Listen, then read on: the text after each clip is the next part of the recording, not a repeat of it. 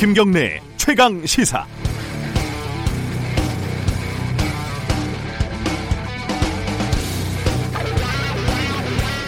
75만 부의 발행 부수, 650만 명의 온라인 구독자를 자랑하는 독일의 정론지 슈피겔이요.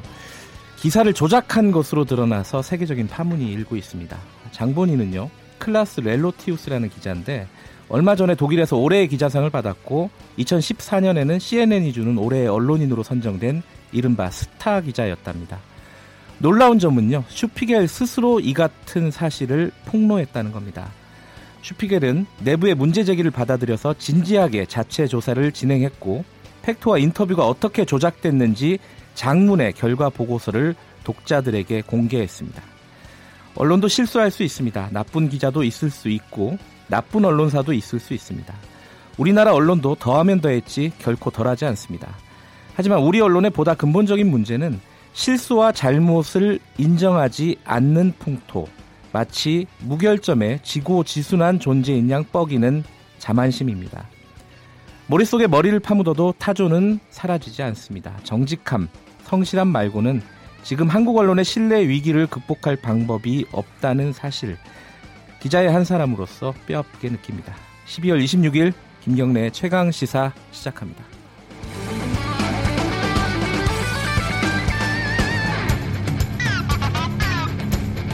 네, 오늘 주요 뉴스 브리핑부터 가, 보죠 KBS 탐사보도부 서영민 기자 나와 있습니다. 안녕하세요. 안녕하세요. 김종호 의원 그 공항 갑질 관련해서 결국은 네. 공식적으로 사과를 했네요. 네, 어제였습니다. 제목은 국민 여러분께 올리는 사죄의 말씀이라는 글이었고요. 네. 김포공항에 있었던 불미스러운 언행으로 큰 실망을 드려서 죄송하다. 당사자인 공항 안전 요원께 머리 숙여서 사과드린다. 음. 이번 일을 통해 국회의원이라는 직분의 엄중함을 뼈저리게 느꼈다는 내용입니다. 네. 그리고 고함을 치고 욕설을 한 상대 바로 이 공항 안전 요원 김모 씨 24살이었습니다. 어리더라고요. 예. 네. 한테 전화를 직접 걸어서요. 이 아들 뻘인 사람에게 무례하게 했던 것이 민망하다. 미안하고 잘못했다고 직접 사과했다고 합니다. 뭐 많이들 알고 있는 얘기지만은 간단하게 무슨 예, 무슨 일이 있었던 건지 설명해 보죠. 네, 약 한 일주일쯤 전입니다. 지난 20일 밤 9시 김포 공항 국내선 출발장 김해로 떠나기 위한 보안 검색 과정에서 이 김 의원이 휴대전화 케이스에 신분증을 넣고 있다가 신분증 보여달라고 하니까 보여줬던 모양이에요. 네. 공항 보안 요원이 이거 꺼내달라라고 했더니 왜 꺼내달라고 하냐? 지금까지 한 번도 그런 적 없다. 왜 무슨 규정으로 무슨 근거로 그러냐 이렇게 좀 따졌나 봅니다. 따지다가 뭐 싸움이 커지고 그러다 보는데 이김 의원이 휴대전화로 이 보안 요원을 촬영하면서 뭐 약간 폭언도 하고 뭐 욕설도 하고 그랬던 모양입니다. 뭐 사장 나와라 뭐 이런 이런 식의 어떤 행동을 했다는 거죠. 내가 네. 국토교통위원회 국회의원이다. 이게 결정적이었어요, 네. 사실. 네. 네. 공항공사를 네. 관리 감독하는 곳이잖아요. 맞습니다. 국토교통위원이다라고 네. 한건 완전 전형적인 갑질이니까요. 네. 이 강압적으로 행동하고 즉시 규정을 대지 못하고 있으니까 더 뭐 언성이 높아지고 뭐 사진도 찍고 그랬다는. 근데 이게 사실 굉장히 단순한 일이잖아요. 그렇습니다. 어, 그래서 금방 사과하면 될 일인 것 같았는데 네. 꽤 오래 걸렸어요. 며칠 걸렸죠 이게. 오히려 처음엔 내가 갑질을 당했다라고 SNS에 올렸습니다. 언론 음. 통해 기사가 나오니까요. 이게 뭐 공항공사가 이 동남권 신공항 때문에 나랑 관계가 안 좋으니까 나를 음해하려고 한다. 혹은 정권에 너무, 대한 너무 네, 정권에 대한 보수 언론의 공격이다. 네. 뭐 이런 말을 했습니다. 뭐 여튼 그랬지만 지각이긴 하지만 사과는 했고 예. 당사자인 공항 보안 요원도 받아들이겠다고는 했습니다. 다만 뭐 야당에서는 국토교통위원 사퇴하라. 예. 뭐 요거는 뭐 당에 일임하겠다고 말했고 CCTV 공개해서 그때 무슨 일이 있었는지 한번 보자라고 했더니 논란이 커질 수 있으니 그건 좀 미뤄두자라고 한 걸로. 예. 근데 국토교통위 사퇴는 야당에서 네. 요구하고 있지만은 더불어민주당에서는 거기에 대한 대답은 없죠 아직은. 네, 그렇죠? 없습니다.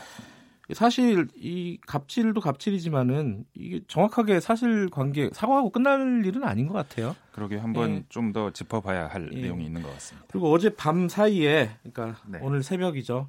네. 어 이거 굉장히 뭐랄까요 세계 미국 증시, 일본 증시 막 동반 폭락했더라고요. 어제 이제 일본 네. 증시 폭락하고 성탄절인데도 어제 일본은 쉬지 않았습니다. 그래서 5% 폭락. 아, 일본은 안 쉬는군요. 네네. 음. 니케이 2만 포인트 선이 무너진 건데 이게 1년 3개월 만입니다. 엔화도 110엔대 달러당 110엔대 초반의 강세를 보이고 있습니다. 이것도 네. 뭐몇 달 만에 최고치고요. 미국과 일본의 주가가 크게 하락하고 있고 이게 투자자들의 위험 회피 성향을 반영한다는 분석이 나옵니다. 네. 거기에 더해서 미국 국채 10년물 금리도 9달 만에 최저치를 기록하, 기록하고 있는데 네. 이게 다 안전자산 선호 심리라고 부를 수 있습니다. 뭐 위험 회피, 안전자산 선호 이게 다 경기 침체를 의미하는 거겠죠. 네. 유가도 서부 텍사스산 원유가 6.7%나 폭락했습니다.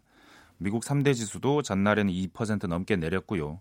뭐 유럽이나 아시아 다른 나라 증시들도 다 많이 내렸습니다. 이 연말에는 보통 산타 증시라고 그렇죠. 하는데 전혀 그렇기는커녕 최악의 공포 속에서 세계 증시가 연말을 맞고 있습니다. 이 좋은 게 하나도 없는데 이게 네. 갑자기 왜 이런 거죠?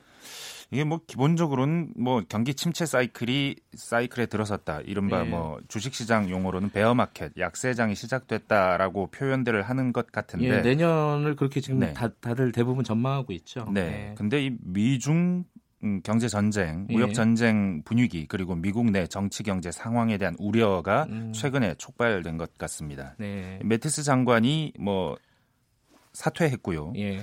연방 정부 셧다운 그러니까 뭐 관광지나 일부 항공사가 쉬고 있는 상태. 네. 일시 업무 정지가 지속되고 있는데 연방 준비 제도 그러니까 금리 결정하는 기구가 금리를 올리니까 트럼프가 그러면 연방 준비 제도 의장 해임할 수 있다라는 말도 내놨습니다. 음. 이 사실 파월 의장은 트럼프 본인이 임명한 사람이거든요.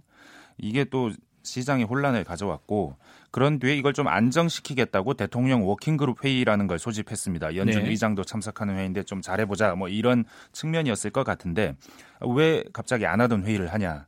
그래서 시장이 오히려 더 불안해해서 충격이 나타났다. 뭐 이런 상황입니다. 이 뭐 경기 침체에 대한 우려도 있지만 트럼프 리스크가 조금은 있는 것 같아요. 내년도 어떻게 될지 대부분의 신문들이 그렇게 쓰고 있습니다.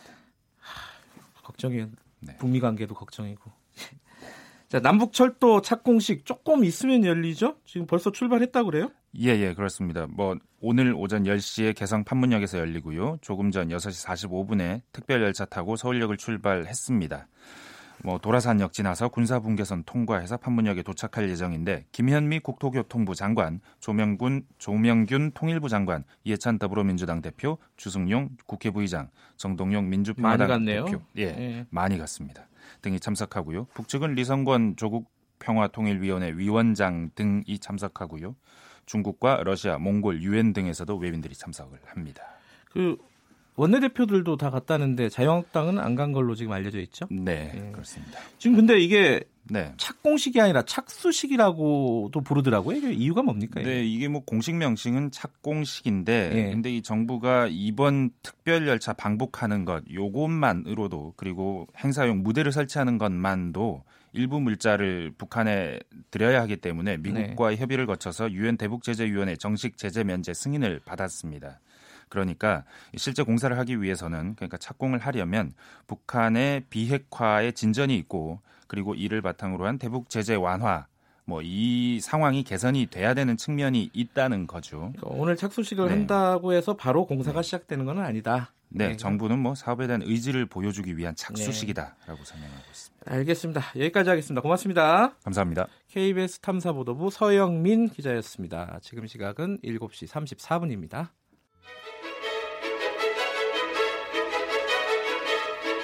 우리 사회의 다양한 현안을 공정하고 깊이 있게 다룹니다. KBS 일라디오 김경래의 최강 시사. 네, 조금 전 뉴스 브리핑에서 말씀을 드렸는데요. 어, 북한 개성 쪽으로 우리 열차가 아까 7시 좀 전에 출발을 했습니다. 8시쯤 도착을 한다고 하고요. 오늘 남북철도 연결 착공식이 열리는데 지금 현재 약간 좀 교착 상태죠. 남북 관계라든지 북미 관계라든지 이 오늘 착공식이 이 이런 상황에서 일정 정도 의미를 가질 수도 있을 것 같고요. 그리고 철도 연결 자체도 굉장히 역사적인 일인 것도 사실입니다. 전문가 연결해서 어, 이 의미 전망 한번 짚어보겠습니다. 사회공공연구원 철도정책 개관연구위원 박흥수 위원 연결돼 있습니다. 안녕하세요. 예, 안녕하세요. 아 박흥수 위원님은 원래 그 철도 기관사 일을 하셨다고요? 예, 예. 아, 그 언제 하셨던 거예요? 아, 뭐, 한 23년간 계속 아, 연대를 그렇군요. 예, 하고 있었고요. 예. 근데 오늘 보니까 이 서울역에서 철도가 출발을 해서 아 열차가 출발을 해서요. 예. 개성까지 바로 지금 가는 건가요? 연결이 돼 있어요? 예, 그렇습니다. 예. 아, 이미 지난 그 시- 남북 공동 조사단도 서울역에 출발해서 판문역을 넘어서 신의주까지 갔던 것이고요. 예. 그럼 이미 연결이 돼 있다는 거잖아요. 예, 연결은 돼 있습니다. 그러면 할 일은 뭐예요? 연결은 다 돼 있는 건데. 음, 이미 뭐 그 경의선은 연결이 돼 있고 네. 조사단까지 그 갔다 왔기 때문에 네. 이제 지금 이제 남북철도 연결 착공식이라고 예. 했지만 착수식으로 이제 명칭은 변경돼서 예. 실시되고 있는데 사실 남북 철도 연결 사업은 남북 북미 관계의 관계 어떤 리트머스 시험지 같은 것이었거든요. 예. 그래서 많은 어려움이 있었지만 지금 꾸준히 한 걸음씩 나간 것이고요. 오늘 그 착수식까지 열리게 된 건 어쩌면 그게 소중한 하나의 결과로 나온 것이라고 생각되고요. 네. 그래서 앞으로 이제 착공 실질적인 착공 단계까지 가기 전까지는 더 정밀한 조사 뭐 이런 것들이 진행되면서 남북철도 연결 사업의 어떤 그 실질적인 그 진전을 가져올 수 있는 계기로 오늘 착수식이 자리매김하는 게 아닌가 이렇게 생각하고 있습니다. 지금 아까 브리핑에서도 잠시 얘기했었는데 예. 이 착공식, 착수식 뭐라고 부르든 간에요. 어, 예. 오늘 행사가 열린다고 해서 바로 공사가 시작되는 건 아니죠? 그렇습니다. 뭐 결국 이건 이제 국제 정치 역학 관계나 남북 북미 관계 이런 변수가 있기 때문에 네.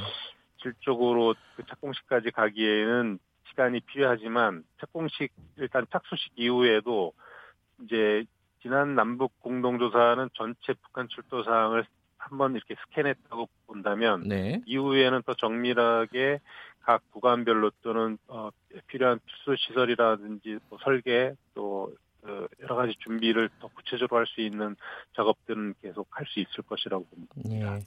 구체적으로 좀 여쭤보면요. 예. 이게 원래 이제 남북이 분단되기 전에는 당연히 다 연결돼 있었던 철도 아니겠습니까? 그죠? 그렇죠. 예. 예. 그러면 지금 어 새로 연결 이미 이제 뭐 임시로 연결이 돼 있기는 하겠- 하겠지만은 정상적으로 예, 예. 연결을 하려고 하는 철도가 경의선, 동해선 이 두 곳으로 일단 처음 시작을 하는 겁니까? 예, 그 지난 4.27 저- 그 정상 합의에서도 예. 경의선 동해선 연결을 우선적으로 추진하기로 했기 때문에 네. 이두 축이 기분이 될 수밖에 없습니다. 경의선이 그럼 서울에서 출발해 가지고 예, 어 개성까지 가서 개성에서 평양으로 가, 가겠죠, 아마? 예, 평양에서 어디로 가요, 이거는? 예. 그래서 경의선은 서울에서 출발하면 말씀하신 것처럼 개성, 사류원, 평양, 또 평양 위쪽으로는 정주, 신의주 거쳐서 신의주는 바로 압록강이고요. 거기서 예. 한 5분 정도 달리면 단둥, 중국 단둥이 나옵니다. 아, 신의주까지 가서 결국 중국하고도 연결될 가능성이 있겠네요. 장기적으로 그렇습니다. 보면은. 예, 예. 동해선은요? 동해선은 우리나라 뭐 동해안을 따라서 가는 거긴 할 텐데 이게 어디에서 예. 어디로 연결되는 거죠, 이건?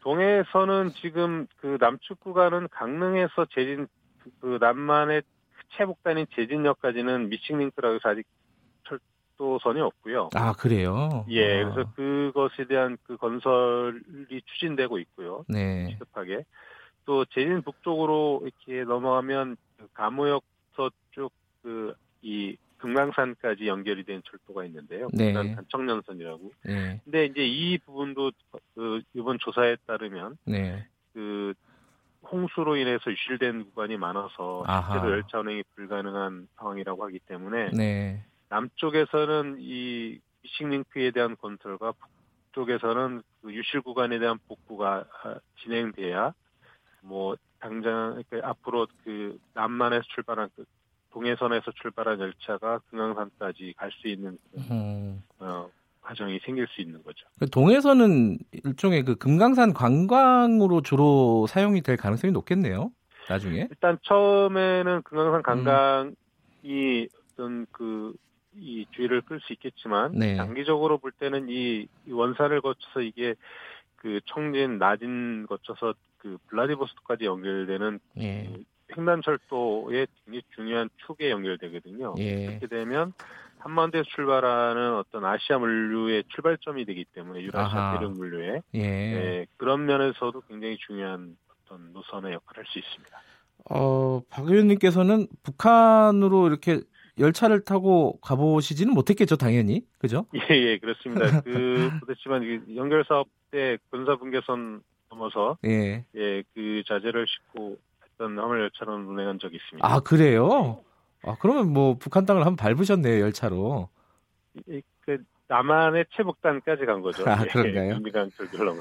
이게 이제 사실 그런 큰 그림을 많이 그리잖아요. 이건 뭐 예. 이번 정부에서만 나온 얘기가 아니라 예전부터 많이 예. 나왔던 얘기인데 예, 결국은 이 철도가 중국, 어, 러시아 거쳐갖고 유럽까지 간다. 예, 뭐 유라시아 철도 예. 이런 얘기가 있는데 이게 하, 이 현실화될 가능성이 있습니까? 어떻게 보십니까? 어, 생각보다 뭐 남북 철도, 그 남북 관계가 진전되고 북미가 진전되면 네. 생각보다 그런 일이 벌어진 것은 빨리 올 수도 있고요. 네. 사실 그, 그 남북 철도 연결은 그 자체도 의미가 있지만 이게 대륙으로 뻗어나가는 길이기 때문에 더 큰 의미를 갖는데요. 네. 이게 이 사업이 탄력을 받으면 그야말로 이제 서울역이 국제역으로 거듭나는 것입니다. 음, 아하, 예. 예. 서울역은 이미 국제역이었고요. 70년 전에도요. 그래서 분단 분단 전에는 국제역이었다. 예, 예, 서울역이요. 예. 예. International station이었고요. 그래서 예. 서울역 전광판에 베이징이나 하얼빈, 일구 축 같은 행선지가 표시될 수 있다는 건데요. 이런 것들이 음. 한반도에 가져올 변화는 뭐 상상 이상일 것으로 생각됩니다. 근데 이게 보통 이제 요새는 비행기 많이 타니까요. 예, 이게 철도가 그뭐 그렇게 중요하냐? 예. 뭐 이렇게 그냥 뭐, 뭐 철도에 대해서 잘 모르면 그렇게 예. 얘기할 수 있을 것 같은데 예. 철도가 연결된다는 게 뭐가 그렇게 중요한 겁니까 물리에서? 음, 일단 우리가 철도를 아- 타고 그 유- 유럽이나 대륙으로 안 나갔기 때문에 비행기만 탔기 때문에 그런 생각을 할 수 있고요. 아하, 예. 예, 몰라서 또, 예. 예, 해본 경험이 없으니까요. 예, 예. 그리고 이제 이미 그, 이- 이 국경을 눈높이로 넘을 수 있는 철도로 나- 넘을 수 있는 나라들에 있어서 철도 가는 의미 굉장히 크고요. 네. 또 한국에서도 어, 대륙으로 철도가 연결된다면 네. 어, 이게 물류혁명의 어떤 커다란 어, 이, 다, 이 어떤 계기가 되는데요. 네. 그, 뭐 하- 배로 가는 거나 뭐 비행기로 가는 거에 비해서 또 물동량이나 시간, 비용이 있어도 커다란 어떤 이익이 음, 되고요. 또 이것 자체가 굉장히 중요한 평화를 정착시키는 인프라로서 작용을 할 텐데요. 아, 일단 것- 연결이 되면요. 예, 예. 이건 뭐 전쟁의 위협을 영구적으로 이제 제거하는 아, 것일 수 있고요. 그런 의미가 있군요. 예. 음. 그렇기 때문에 이건 평화의 인프라고 경제적으로도 또 어, 중국, 러시아, 몽골과의 어떤 경제 협력의 새로운 모멘텀이 될 수도 있고요. 네. 그러니까 이런 것들이 남북 철도 연결이 연결되면서 이런 것들이 작용하는 것들이 굉장히 많기 때문에 네. 단순하게 이게 뭐 비행기와 비교하거나 네. 아니면 경제성을 따지거나 이런 차원을 뛰어넘는 사업이 될 수 있는. 예. 근데 이 갑자기 궁금해졌는데 서울역에서 만약에 기차를 예. 타면은 예. 한 파리까지 만약에 간다 치면요. 예. 아, 얼마나 걸려요? 아, 과거 그 뭐 식민지 시절에 나혜성이나 송기정 이런 분들이 그 파리나 베를까지 갈 때 보통 12일, 13일 걸렸고요. 아, 그렇게 많이 걸리지 않네요, 생각보다. 예. 한한 달씩 걸릴 것 같은데. 증기기관차 시대였습니다. 아, 예. 근데 지금 이제 현대적 철도로 예. 아, 간다면 그거보단 빠르게 갈수 있을 텐데 일단 북한 철도에 낙후된 음. 상황이 어, 개선되는 게 시급한 예. 하게 보이고요. 그렇게 되면 어, 훨씬 더 과거보다는 빠른 시일 안에 유럽까지 열차를 타고 갈 수 있는 음. 이 시대가 열릴 수 있다고 봅니다. 그 당시에 12일 걸렸으면은 지금 만약에 정상적으로 마- 모든 일이 이- 진행이 된다면 한 5, 6일이면 충분히 갈 수 있지 않을까 그냥 비전문가 입장에서 그런 생각도 드네요.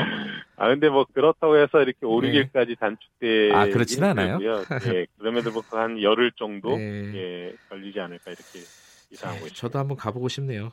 근데 지금 북한이랑 연결되는 게 기술적인 문제들이 좀 남아 있잖아요. 이번에 조사를 하고 나서도 그런 네, 얘기가 많이 네. 나왔는데 예, 뭐가 어렵습니까? 뭐 예를 들어 뭐 철도의 너비가 다르다든가 예. 철로에 뭐 그런 기술적인 문제가 어떤 게 큰게 있어요?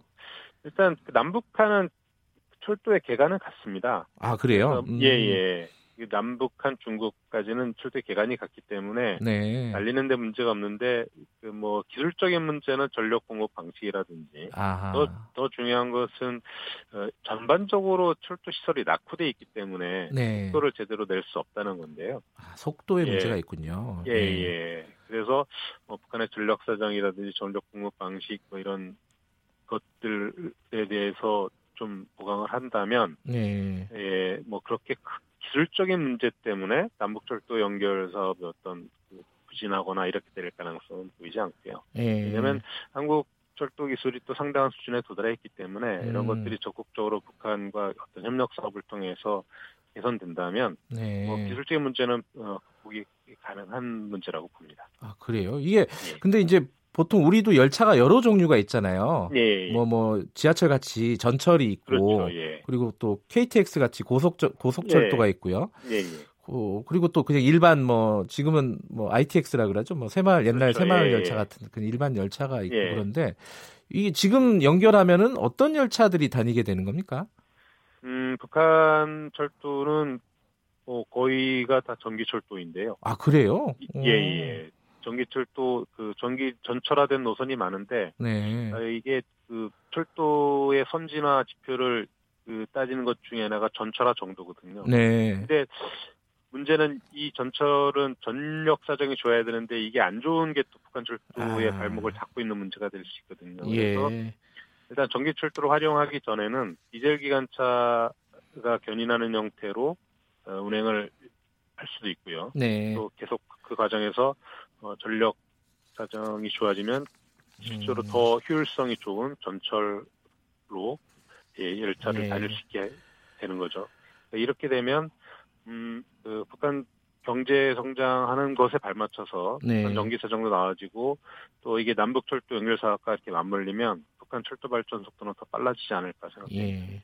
그 앞으로 뭐 북한의 뭐 조사 작업이나 이런 거 할 때 박 예. 의원님께서는 좀 참여하실 계획이나 뭐 이런 것들은 예정은 있나요 혹시? 예, 과거에 있었는데 이제 그 계속 이 국민이 변하기 때문에 예. 어떻게 될지는 앞으로 두고 봐야겠습니다. 기관사를 23년 하셨다 그랬는데 어, 철도가 연결되면 한번 기관차를 몰고 가실 수 있는 기회가 있으면 좋겠네요. 예, 저도 예, 예. 그뭐 이산 가족을 싣고 또 예. 많은 청년들을 또 청소년들을 싣고 평양이나 개성까지 예. 갈수 있는 길이 빨리 왔으면 좋겠습니다. 얘기만 들어도 좀 뭐랄까요 울컥하는 그런 게 있네요. 예. 예, 예. 여기까지 듣겠습니다. 고맙습니다. 예, 감사합니다. 네, 철도 정책 개건 연구위원 사회공공연구원 박흥수 위원이었습니다. 지금 시각은 7시 49분 지나고 있습니다.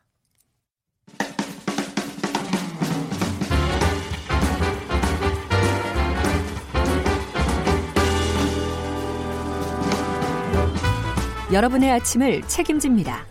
김경래의 최강 시사.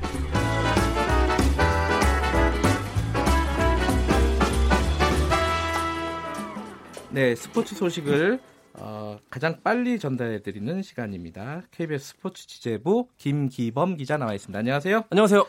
오늘 요새 연말이라 참 기사 네. 뽑기 어렵죠? 그래도 간간히 있습니다. 좋은 기사들이. 네. 오늘 첫 번째 소식은 뭐죠? 프로농구 레전드 김주성 선수 공식 은퇴식 얘기인데요. 김주성 선수 굉장히 오래 뛰지 않았습니까? 네, 저도 그렇습니다. 이름을 언뜻 기억을 할 그러니까 정도인데요. 우리나라 프로농구 역사에서요. 예. 센터 하면 가장 네. 키가 큰 센터 예. 서장훈을 우선 꼽을 수 있고 그 다음으로 꼽을 수 있는 선수가 바로 김주성이라고 할수 아, 있겠는데요. 제 어제 공식 은퇴식 DB 동부 홈, 홈 경기에서 열어서요. 예. DB에서 16년 동안 뛰었습니다. 한 팀에서 어. 이렇게 오랫동안 뛰었거든요. 그래서 예. 등번호 32번을 영구 결번시키는 그런 아, 명예로운 은퇴식. 농구에서도 영구 결번 이런 게 있군요. 그렇죠. 음. 이렇게 레전드 같은 스타들은 네. 예우를 해줍니다. 음, 2002년부터 이 신인 드래프트에서 뽑힌 다음에 그 당시에는 이제 팀 이름이요 원주 TG 삼보였습니다. 아, 그 당시 그 2002년? 유니폼을 입고 예. 그 팀명이 바뀌는 동안 그 한 팀에서 계속 뛰었던 원팀맨이라고 할 수 있었고요. 예. 김주성 선수의 자치가 뭐 프로농구의 역사라고 볼 수 있고 통산 득점이 1288점 서장훈에 이어서 역대 2위의 기록을 갖고 아, 있습니다. 서장훈 선수가 1위였군요. 네. 그러니까 서장훈과 김주성이 양대 산맥이라고 볼수 있죠. 네. 근데 서장훈 선수를 능가하는 기록도 있는데요. 예. 그러니까 블로킹 블록슛입니다. 예. 유일하게 1000개를 넘게 이 뛰면서 통산 1000개 이상의 블로킹, 블록슛을 해서 어, 역시 큰가요? 그렇죠. 2m 넘죠. 음. 예. 블록슛의 황제, 파리채 블로킹 황제, 황제였습니다. 마- 만화에서나 보던. 예, 예, 그렇습니다. 2005년부터요. 8시즌 연속으로 그 김주성 선수가 프로농구 전체 연봉 킹이었어요. 음. 가장 연봉을 많이 받는 그러니까 리그의 간판 스타를 한 10년 정도 유지했던 프로농구의 전설입니다. 어제 크리스마스에 김주성의 은퇴 소식까지 있고 또 그래가지고 DB 홈 경기장 만원 사례를 기록했고 네. 어제 그- 그 KCC를 상대로 경기에서도 이겨서 아주 기분 좋은 은퇴 선물이 된 것 같습니다. 네. 지금 현재 그 김주성 선수는 미국에서 지도자 연수를 하고 있고요. 앞으로 지도자의 길을 걸을 예정이라고 하네요. 예. 네. 어제 그리고 예. 농구 얘기 나왔으니까 문경은 감독과 아, 이상한 참. 감독의 삼전슛 3전슛 대결, 대결. 보셨는지? 모르겠는데 못 봤어요. 문, 문경은 감독이 완승으로 3전슛. 아, 그래요? 정말 잘 던지더라고요. 아직도? 양복 입고 넥타이까지 메고 던지는데 어쩜 그렇게 잘 들어가는지 문경은 선수 문경은 감독이 아 선수 같았습니다. 아, 아. 완승을 거뒀고 그 역시 별명이 람보슈터잖아요. 네. 3점슛만큼은 역시 문경은 감독이 이상민 감독보다는 한수 위였고요. 대신에 경기에서는 삼성 이상민 감독이 이겼습니다. 그러니까 아, 뭐 하나씩 주고받았네요. 네, 장군멍군했습니다. 예. 박항서 감독이 이끄는 베트남하고 네. 북한하고 평가전 있다는 소식 어제 전, 전해주셨는데 어떻게 네, 됐습니까? 어젯밤 성탄절 그 빅매치라고 볼 수 있었는데 네. 사이좋게 베트남과 북한이 1대 1로 무승부를 음. 거뒀고요. 이 베트남이 또 A매치 17경기 연속 무패 행진이거든요. 그러니까 대단하더라고요. 이게 뭐 지금 세계 기록입니다. 올 시즌에. 예. 음. 8승 9무째를 기록했고 올해 아마 안 지고 끝날 것 같아요. 네, 그렇게 해서 또 하나 의미 있는 기록을 남겼고 두 팀 모두 내년 아시안컵 1월에 개막하는 이 대회를 염두에 둔 것인데요. 예. 약간 처지는 비슷합니다. 조 2위를 노리는 조 2위로 16강 음, 진출을 아시안컵에서요? 노리는 예, 예. 베트남과 북한인데 이번 평가전을 계기로 조 2위를 한번 충분히 노려볼 수 있지 않을까 두 팀 모두. 내용도 괜찮았습니까? 뭐 나쁘지 않았습니다. 전반전에 약간 좀 허신 공방이 있었는데 예. 후반전 들어서 날카로운 공격 모습도 보여가지고 음. 이 두 팀 다 이번 아시안컵 우리도 출전하지 않습니까? 이 네. 59년 만에 우승 노리는데 복병으로 여길 만한 팀들이거든요. 아, 뭐 조별리그에선 만나지 않지만 16강, 8강 그 음. 이후에는 만날 수 있을 만큼 이 두 팀 전력을 잘 탐색하는 것도 필요한 네. 것 같아요. 가능한지 모르겠지만 베트남하고 북한 둘 다 16강 올라가서 네. 우리랑, 우리랑 같이 토너먼트에서 한번 만났으면 좋겠네요. 아 그러면 아주 큰 관심을 받겠죠. 예. 네. 자 그리고 테니스 소식도 하나 있네요. 네. 자, 우리 한국 테니스의 간판 정현 선수. 네. 그올 1월에 그 지난 1월에 메이저 대회 호주 오픈 4강 신화를 이뤄가지고 굉장히 큰 주목을 받았는데 네. 어느덧 내일 새 시즌을 시작합니다. 음, 어, 테니스는 좀 12월 말부터 시즌이 시작되거든요. 그렇군요. 내일 밤 9시에 아부다비에서 열린 초청 경기 대회에서 남아공의 케빈 앤더슨 선수와 경기. 이 경기에서 이기면 4강에 올라가는 거고요.